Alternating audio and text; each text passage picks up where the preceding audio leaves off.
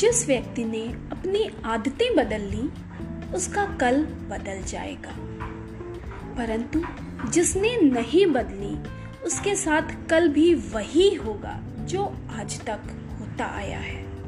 राधे कृष्णा, राधे कृष्ण।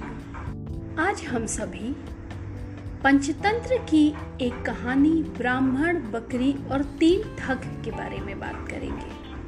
जैसा कि हम सब जानते ही हैं कि पंचतंत्र की कहानियों में बेहतर सीख, संस्कार व जीवन में अच्छी चीज़ों की ओर बढ़ने की प्रेरणा मौजूद होती है।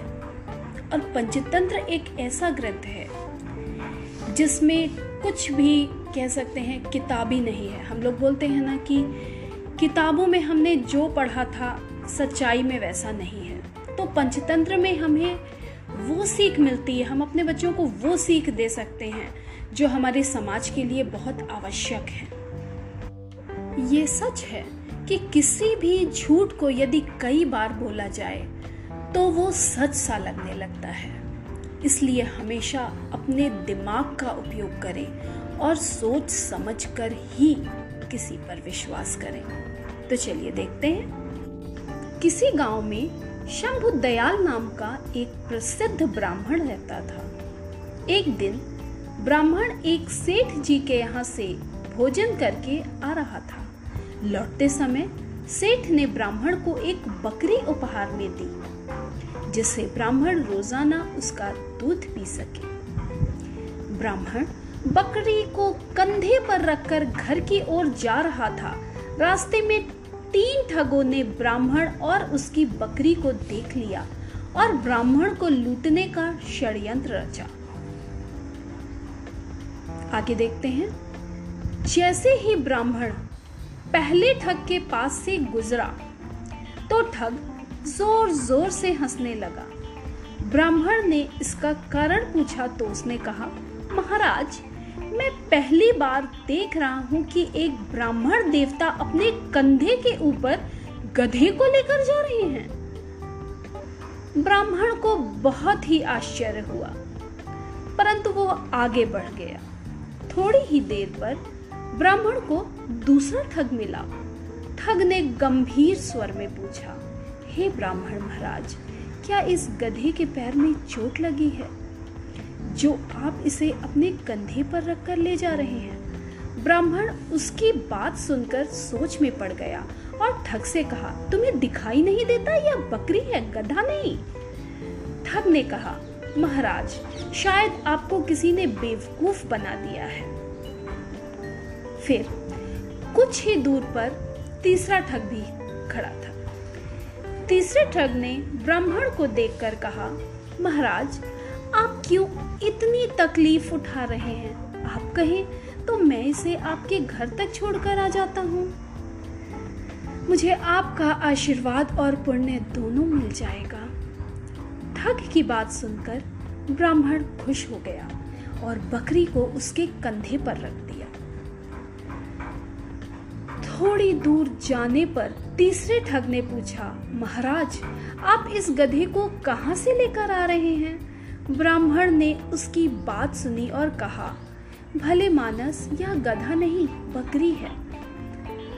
ठग ने ज़ोर देकर कहा, हे ब्राह्मण देवता, लगता है किसी ने आपके साथ छल किया है। यह एक गधा ही है। ब्राह्मण ने सोचा कि रास्ते में जो भी मिल रहा है, बस एक ही बात कह रहा है। तब उसने ठग से कहा, एक काम करो, यह गधा तुम अपने साथ ही ले जाओ, मैं तुम्हें इसे दान में देता हूँ। ठग ने ब्राह्मण की बात सुनी और बकरी को लेकर अपने साथियों के पास आ गया। फिर तीनों ठगों ने बाज़ार में उस बकरी को बेचकर अच्छी कमाई की और ब्राह्मण ने उसकी बात मानकर अपना नुकसान कर दिया। धन्यवाद। जय हिंद।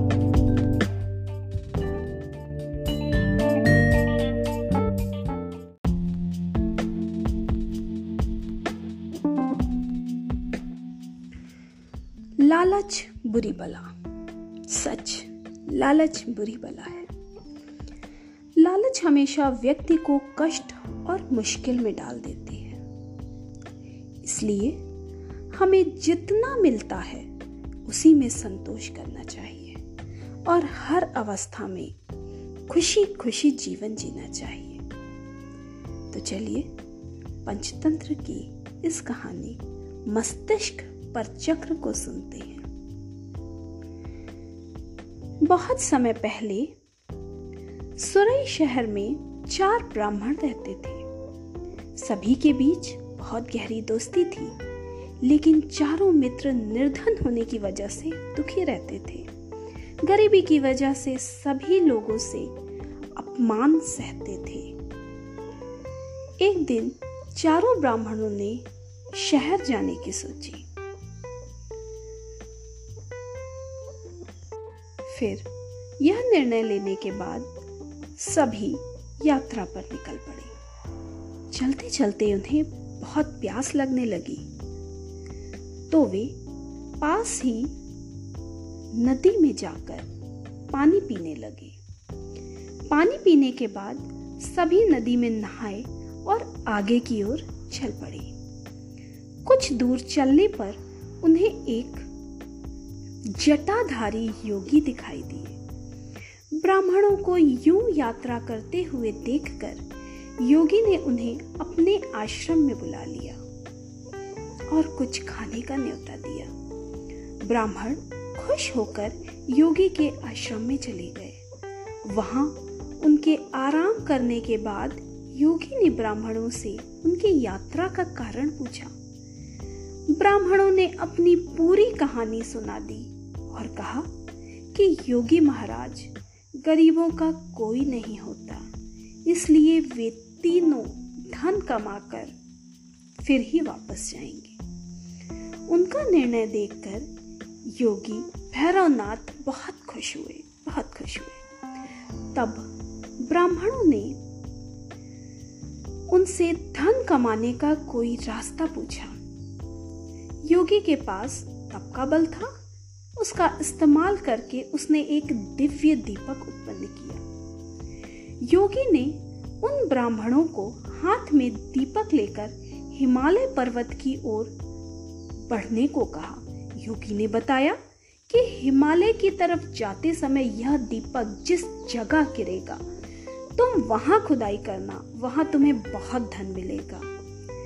खुदाई के बाद जो भी मिले, उसे लेकर घर लौट जाना। में दीपक लेकर सभी ब्राह्मण योगी के कहे अनुसार हिमालय की ओर निकल पड़े। बहुत दूर निकलने के बाद एक जगह दीपक गिर गया। वहाँ ब्राह्मणों ने खुदाई करना शुरू किया। खोदते खोदते उन्हें उस ज़मीन में तांबे की खान मिली। तांबे की खान देखकर ब्राह्मण बहुत खुश हुए। तभी एक ब्राह्मण ने कहा, हमारी गरीबी मिट जाएगी। इस तांबे की खान से यह काफ़ी है। परंतु दूसरे ब्राह्मण ने कहा, अगर यहाँ तांबा है तो आगे और बहुत कीमती खजाना होगा। उस ब्राह्मण की बात सुनकर उसके साथ दो और ब्राह्मण आगे की ओर बढ़ गए और एक ब्राह्मण उस खान से तांबा लेकर अपने घर लौट गया आगे चलते चलते फिर एक जगह दीपक गिरा। वहाँ खुदाई करने पर चांदी की खान मिली। यह खान देखकर तीनों ब्राह्मण खुश हो गए। फिर एक ब्राह्मण तेज़ी से उस खान से चांदी निकालने लगा।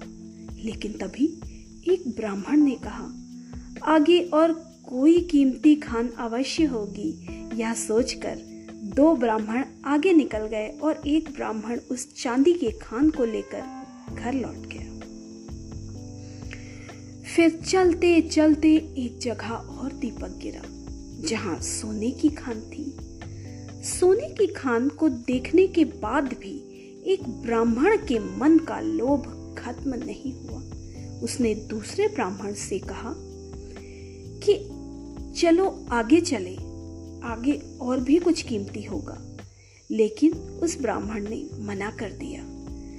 गुस्से में लोभी ब्राह्मण ने कहा, पहले तांबे की खान मिली, फिर चांदी की और अब सोने की।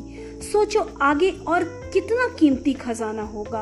उस लोभी ब्राह्मण की बात को अनसुना करते हुए उस ब्राह्मण ने सोने की खान को निकाला और कहा, तुम्हें आगे जाना है तो जाओ, लेकिन मेरे लिए यह काफ़ी है। यह कहकर सोने की खान लेकर वह ब्राह्मण अपने घर लौट गया। तभी वो लोभी ब्राह्मण दीपक हाथ में लेकर आगे चलने लगा, अकेला। आगे का रास्ता बहुत कांटे भरा था। कांटों भरा रास्ता खत्म होने के बाद बर्फीला रास्ता शुरू हो गया। कांटों से शरीर खून से लथपथ हो गया और बर्फ़ की वजह से वह ठंड से ठिठुरने लगा। फिर भी अपनी जान को दांव पर लगाकर वह आगे बढ़ता गया। बहुत दूर चलने के बाद उस लोभी ब्राह्मण को एक युवक दिखा, जिसके मस्तिष्क पर चक्र घूम रहा था। युवक के सिर पर चक्र को घूमता देख उस लोभी ब्राह्मण को बड़ी हैरानी हुई। लोभी ब्राह्मण काफ़ी दूर तक चल चुका था, इसलिए उसे प्यास भी लग रही थी। उसने चक्र वाले व्यक्ति से पूछा, तुम्हारे सिर पर यह चक्र कैसा और क्यों घूम रहा है? और यहाँ पीने के लिए पानी कहाँ मिलेगा? इतना पूछते ही उस व्यक्ति के सिर से चक्र निकल गया और लोभी ब्राह्मण के मस्तिष्क पर चक्र लग गया। हैरानी और दर्द से तड़पते हुए ब्राह्मण ने उससे पूछा, ये चक्र मेरे शरीर पर क्यों लगा? अजनबी युवक ने बताया सालों पहले सालों पहले मैं भी धन के लालच में यहाँ तक पहुँचा था। उस समय किसी और के मस्तिष्क पर यह चक्र घूम रहा था। तुम्हारी तरह ही मैंने भी उनसे सब सवाल किए। तो मेरे सर पर यह चक्र लग गया। तब उस ब्राह्मण ने पूछा कि अब मुझे कब इससे मुक्ति मिलेगी? इस पर युवक ने कहा, जब तुम्हारी तरह कोई धन की तलाश में यहाँ तक पहुंचेगा और चक्र को लेकर सवाल करेगा, तब यह चक्र तुम्हारे सिर से निकलकर उसके मस्तिष्क पर लग जाएगा। फिर ब्राह्मण ने कहा कि ये होने में कितना समय लग सकता है? इस सवाल के जवाब देते हुए युवक ने कहा, मैं राजा राम के कल से, राजा राम के काल से यही हूँ।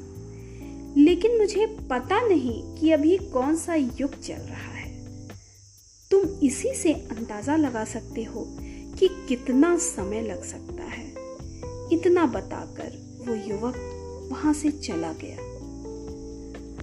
और ब्राह्मण, मन ही मन बहुत दुखी हुआ और चक्र के घूमने से हो रहे दर्द से उसके आँसू निकलने लगे। धन्यवाद, लालचपुरी बला सचमुच लालचपुरी बला